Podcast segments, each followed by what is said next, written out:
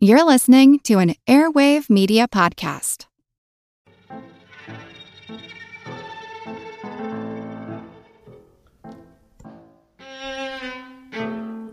There's a company out there, you might have seen videos of their products online, that makes furniture that converts from a bed to a desk and back again. Like an old fashioned Murphy bed, but better because the items on your desk and shelves can stay right where they are when you pull the bed down. It's sleek, modern, space aged, and futuristic, and it was first invented by a black woman in the 19th century. My name's Moxie, and this is your Brain on Facts. Does Monday at the office feel like a storm? Not with Microsoft Copilot. That feeling when Copilot gets everyone up to speed instantly? It's sunny again. When Copilot simplifies complex data so your teams can act, that sun's shining on a beach.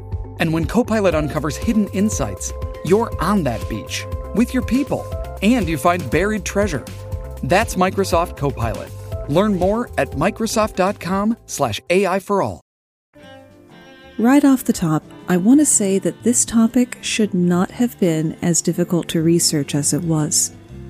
The inventions we're talking about are common everyday things that make modern living what it is. You'd think that the inventors would therefore be household names. But they were black. And they were women. So, not a lot was written about them. So, if I start a new topic and skip right over the person's early life, it's because I couldn't find much more than their place and date of birth. As I record this episode, it's February. Those of us who are warmed by natural gas in our homes have a black woman to thank for that. One Alice Parker. When Parker patented her furnace in 1919, using natural gas to power a furnace was a revolutionary idea that conserved energy and paved the way for the central heating that we have today. Not a lot is known about Alice Parker's early life. This is a theme you will see repeated throughout the episode. We do know she was born in 1895 and grew up in Morristown, New Jersey, and she attended classes at the Howard University Academy in Washington, D.C. The Academy was a high school connected to Howard University, and in 1910, Parker earned a certificate with honors from the Academy. The concept of central heating had been around from before when Parker was born, but her design was unique because it used natural gas instead of coal or wood for fuel. Her design allowed cool air to be drawn into the furnace, then conveyed through a heat exchanger that delivered warm air through ducts to individual rooms in the house. Natural gas had been used at the time in industrial heating, but apparently no one had thought to make a scaled down version for the home.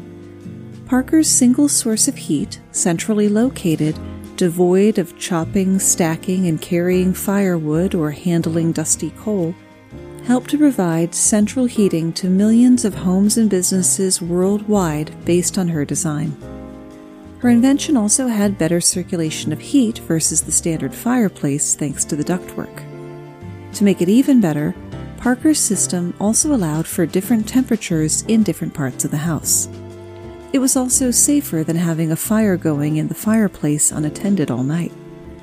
In life, you have to take the bad with the good, and Parker's invention created some problems.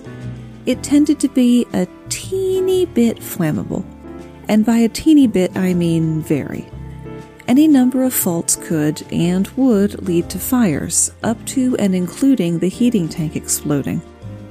Parker's invention was improved upon by later scientists, such as those in 1935 who created forced convection wall heaters that used a coal furnace, electric fans, and the ductwork. Even with various people and companies contributing to the designs over the decades, it's still easy to draw a line between Parker's central heat and thermostat to the one in your house today. Speaking of thermostats, in nudist households, do the dads still tell the kids to put on a sweater when they want to turn up the thermostat? These are the thoughts that kept me out of the really good schools. But it should come as no surprise that Parker did not and does not get the credit that she deserved for inventing something so integral to modern life. Just filing her patent was a remarkable milestone. 1919 was well before both the civil rights movement or women's liberation. Mary Beatrice Davidson Kenner, called Beatrice, was born in 1912 in Charlotte, North Carolina, into what can only be described as an inventing family. Her grandfather had invented a three light railroad signal, and her father, a preacher by trade, had invented a sort of trouser press that fit into a suitcase to ensure that your pants were perfectly smooth when you arrived at your destination. Unfortunately for the family, he turned down a $20,000 offer to buy the rights to the product, deciding instead to make and sell it himself. He would sell a grand total of one. But the bug that had bitten him had also bitten Beatrice and her sister Mildred. Beatrice had trouble sleeping as a child because every morning the rusty hinge on the front door woke her up as her mother left for work. So she began to devise something that would automatically oil the hinge to keep it quiet. She was six years old at the time. While most little girls drew ponies, Beatrice drew new devices. When the family moved to Washington, D.C. when she was 12, Beatrice spent her spare time at the Patent and Trademark Office. She did well in high school and was accepted to Howard University, but had to drop out for want of funding. A career as an inventor wasn't really a possibility. Patents cost money, so she worked what jobs she could to support herself and her passion. Over the course of her life, Beatrice would invent a back scrubber that mounted to the shower wall, an improved toilet paper holder that ensured the end of the roll was always within reach, and a convertible top for the rumble seats that people used to have in cars. But what she's best well known for is the earliest sanitary napkin. Yes, we're talking about menstrual hygiene products. You can handle it. As a society, we're pretty hypocritical when it comes to blood. Wes Craven's entire body of work and the popularity of shows like American Horror Story and Spartacus make it abundantly clear that the general public doesn't have a problem with the sight of blood. Maybe when I'm done recording this, I'll track down the name of the ad man who decided that women should leak windshield washer fluid once a month instead. When World War II came, Beatrice went to work for the federal government and in 1951 married a colleague, James Jabbo Kenner. By then it was the 50s, not a great time to be menstruating. Tampons had been invented in the 30s, but they sold about as well as double beds in the Vatican. They were thin on the ground in the areas where they were even there at all, and using them was considered indecent and unladylike. The typical solution to the week long risk of bleeding on everything you own was to pin a cloth inside your knickers. That's why it used to be called being on the rag. These were uncomfortable, unreliable, had to be laundered, and could foment bacterial growth. In 1956, having saved aside enough money for the patent application, Beatrice submitted a patent for a device for supporting catamenial pads or sanitary napkins on the body of the wearer in a highly efficient and satisfactory manner. The patent diagram shows a belt that goes around the waist with two straps that clip to either end of a large, pillowy pad. The main advantage was that the pad would stay where it belonged. Beatrice later updated her invention with the addition of a moisture proof napkin pocket, an attachment to go under the pad that made it less likely to leak through. This device solved a real problem, and companies were interested until they found out she was black. One day I was contacted by a company that expressed an interest in marketing my ideas. I was so jubilant, she said. I saw houses, cars, everything about to come my way. A representative from the company drove to her house in Washington to meet her. Sorry to say, when they found out I was black, their interest dropped. The representative went back to New York and informed me the company was no longer interested. While women everywhere were enjoying the added freedom and peace of mind of the sanitary belt, at least until the stick on pad was invented in the 70s, Beatrice saw not one dime. But she did hold the most patents of any black woman inventor ever for a time, at five.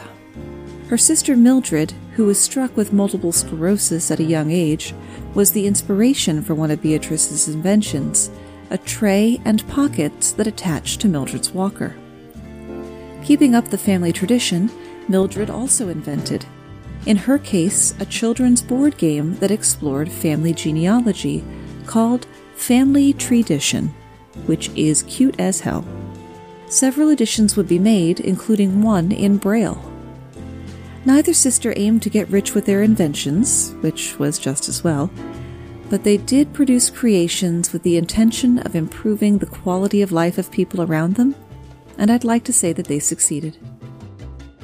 Speaking of improving the quality of one's life, thanks to everyone who boosted our social media signal with Facebook shares and Twitter retweets, like Eric, Richard, Nelson, The Most Stable Genius, Whale Tales, Beauty and Deceased, Your Podcast or Mine, and the podcasts Interrupted Tales, Strange Animals, and Odd Dad Out, all of which are worth listening to. How did you do on the clues from last week? The pictures were a gas mask, a refrigerated truck, and donor blood? The answer was, of course, black inventors, in that case, male. If you're curious why the boys went first and the women had to wait, it was just a matter of which tab I clicked on first. Flip of a coin. Anyway, we did have a winner. The person who correctly guessed what the topic would be was Maria Reyes, who is going to receive some Your Brain on Fact logo stickers. Thanks also to Chrissy Paskey, apologies if I mispronounced your name, who recommended the show on Facebook, saying, Got tired of listening to music on my commute and found this podcast. Absolutely love it and sharing random facts I learn here with coworkers and friends. Thank you, Chrissy, and thank you for sharing the facts around.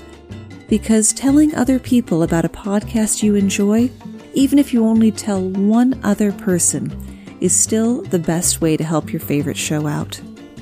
And if you enjoy exchanging bonus facts, head on over to facebook.com slash groups slash brainiac breakroom, where you can post interesting tidbits that you find and where I put stuff that I find that doesn't fit with that week's topic. First, the bad news. SAP Business AI won't help you generate cubist versions of your family's holiday photos. But it will help you understand which supplier is best to help you roll out your plant based packaging in Southeast Asia or identify the training your junior project manager needs to rise up the ranks, and automate repetitive tasks while you focus on big innovations. So you can be ready for the next opportunity. Revolutionary technology, real world results. That's SAP Business AI. This episode is brought to you by Visit Williamsburg. In Williamsburg, Virginia, there's never too much of a good thing. Whether you're a foodie, a golfer, a history buff, a shopaholic, an outdoor enthusiast, or a thrill seeker, you'll find what you came for here and more. So ask yourself, what is it you want? Discover Williamsburg and plan your trip at visitwilliamsburg.com. Don't picture black female inventors as relics of the early 20th century. Women like Shirley Jackson are innovating even today. She is, among other things, the first African American woman to earn a doctorate from MIT in any academic subject. Jackson was born in Washington, D.C., to parents who put a lot of stock by education and encouraged her interest in science. At Roosevelt Senior High School, Jackson attended accelerated programs in both math and science and graduated as the valedictorian in 1964. When she began classes at MIT, she was one of fewer than 20 black students and the only one studying theoretical physics. With her Bachelor's of Science degree in hand, Jackson began postdoctoral research into subatomic particles and conducted research at a number of physics laboratories both in the US and in Europe she would be only the second black woman in America to earn a doctorate in physics. Dr. Jackson joined the Theoretical Physics Research Department at AT&T Bell Labs. I for one did not know that Bell Labs had a theoretical physics research department. Learn something new every day. In 1978, Dr. Jackson became part of the Scattering and Low Energy Physics Research Department, of which I understand nothing moved to the Solid State and Quantum Physics Research Department, and completed a fellowship at CERN, the European Organization for Nuclear Research. You know, the place with the super collider that could create a black hole and alter the fabric of our existence. Or so people say. All I'm saying is, things have gotten weird since they turned it on. Now, all that is well and good, but what has she done for me, you ask?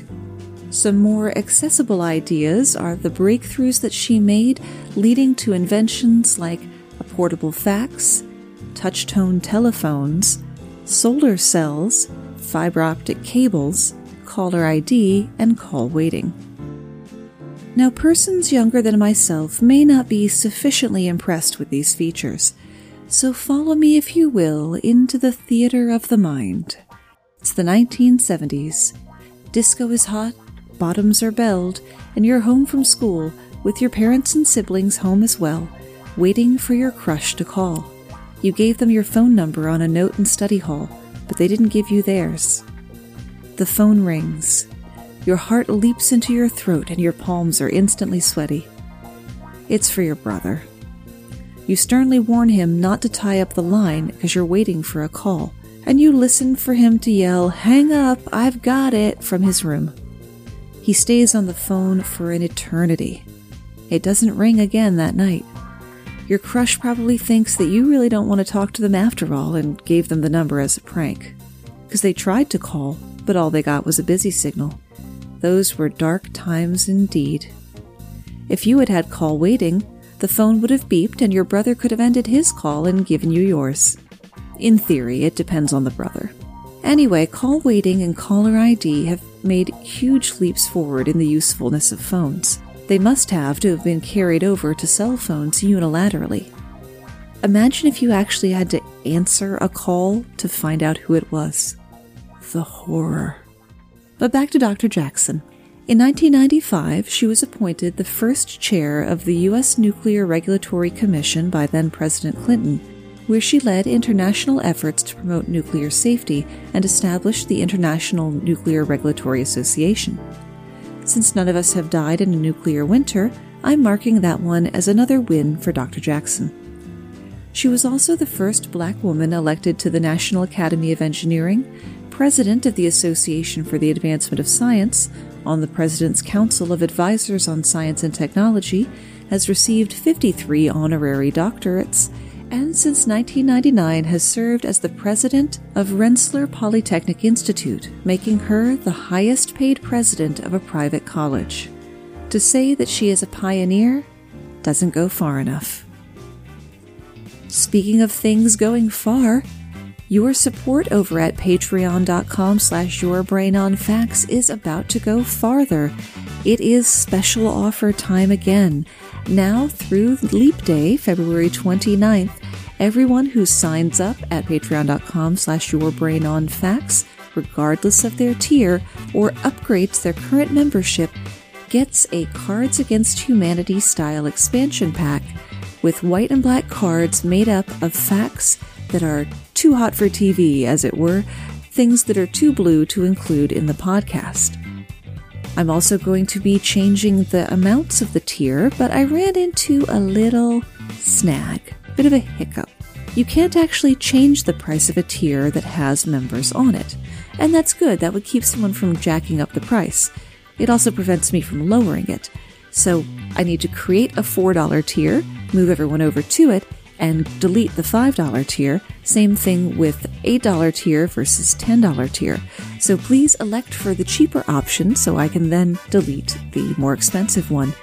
And you're also going to be getting more for that money because from now on, all members, regardless of tier, will get the Patreon exclusive show, Spot the Lie, 80% fascinating facts, and 20% tricky BS as well as discount codes for our upcoming merch shop.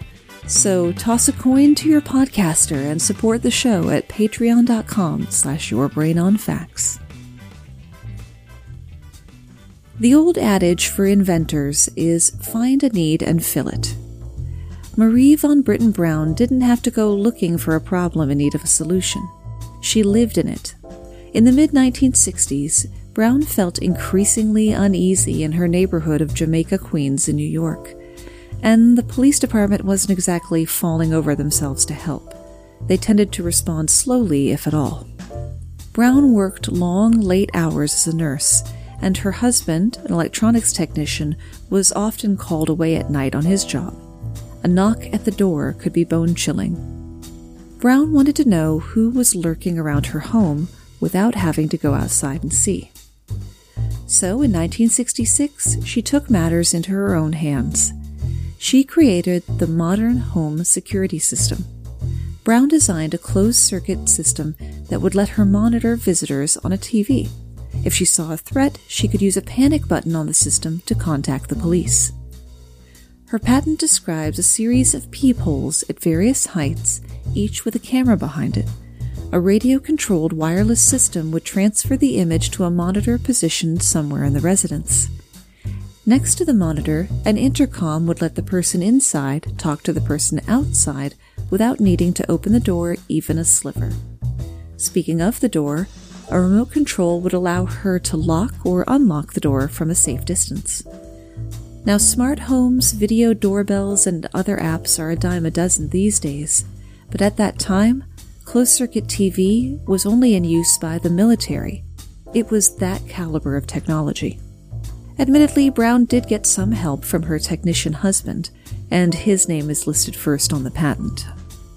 The Browns application was impressive, drawing on existing CCTV technology, which had been created by a German engineer in 1942 to observe Nazi V 2 rocket testing from a safe distance.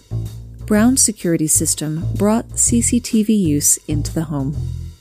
Three years after filing, Brown was awarded her patent, the New York Times reported the story a few days later. They also attributed the invention to Albert Brown and his wife Marie.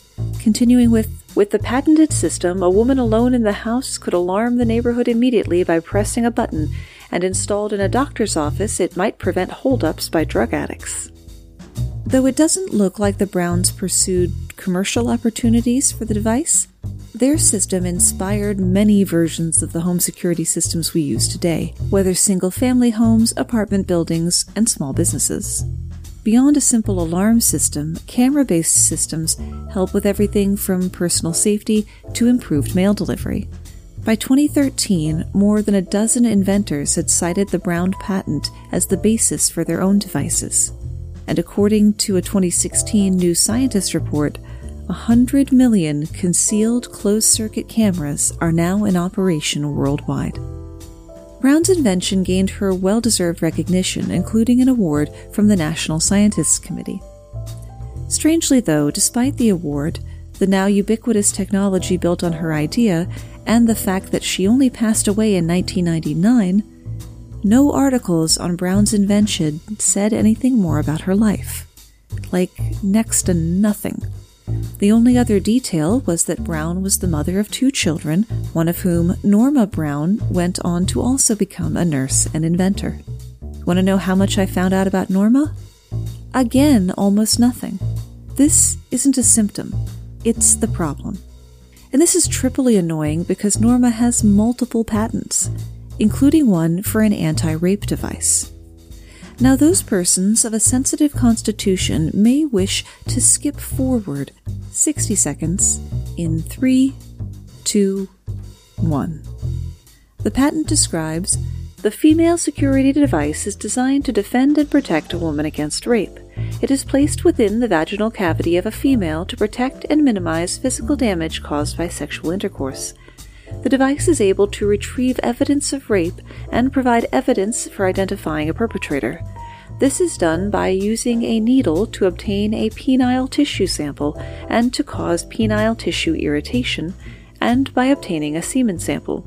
It also has pressure sensitive sensors that are connected to a microcomputer activated by vaginal muscle contraction indicative of penile penetration. Optionally, this sensor may be hooked up to an auditory recorder to record all sounds occurring during sexual intercourse. I will now play soothing music to fill out 60 seconds.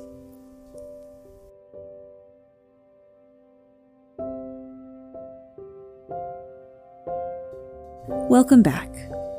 Norma Brown also patented a combination tampon and sanitary napkin, which seemed to be the latter just attached to the center of the former.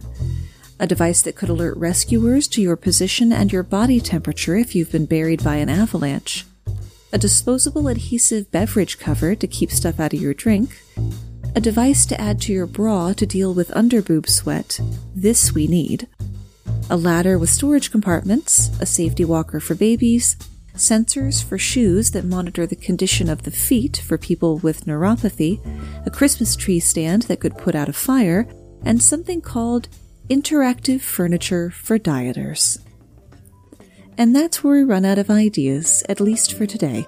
If you have a small apartment, but you need both a desk and a bed, Sarah Good had the solution for you. Born into slavery in 1855, Good was freed at the end of the Civil War, married a carpenter, and had six children, of whom three survived to adulthood. Most of their customers were working class people in tiny apartments. Good invented a folding cabinet bed that looked and functioned like a roll top desk and had built in storage space. When Good received her patent for the bed in 1885, she was the first black American woman to do so. Remember, you can always find the script for the episode as well as the research sources at yourbrainonfacts.com. Thanks for spending part of your day with me.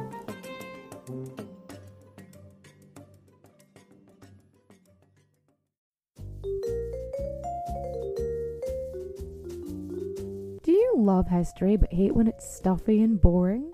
Well, look no further and join me, Katie Charlwood, your friend, the neighborhood social scientist and reader of books, as I delve into unsolved historical mysteries, murders by gaslight, and of course, women who have been misrepresented through all time. On Who Did What Now, the history podcast that's not your history class. Listen wherever you get your podcasts.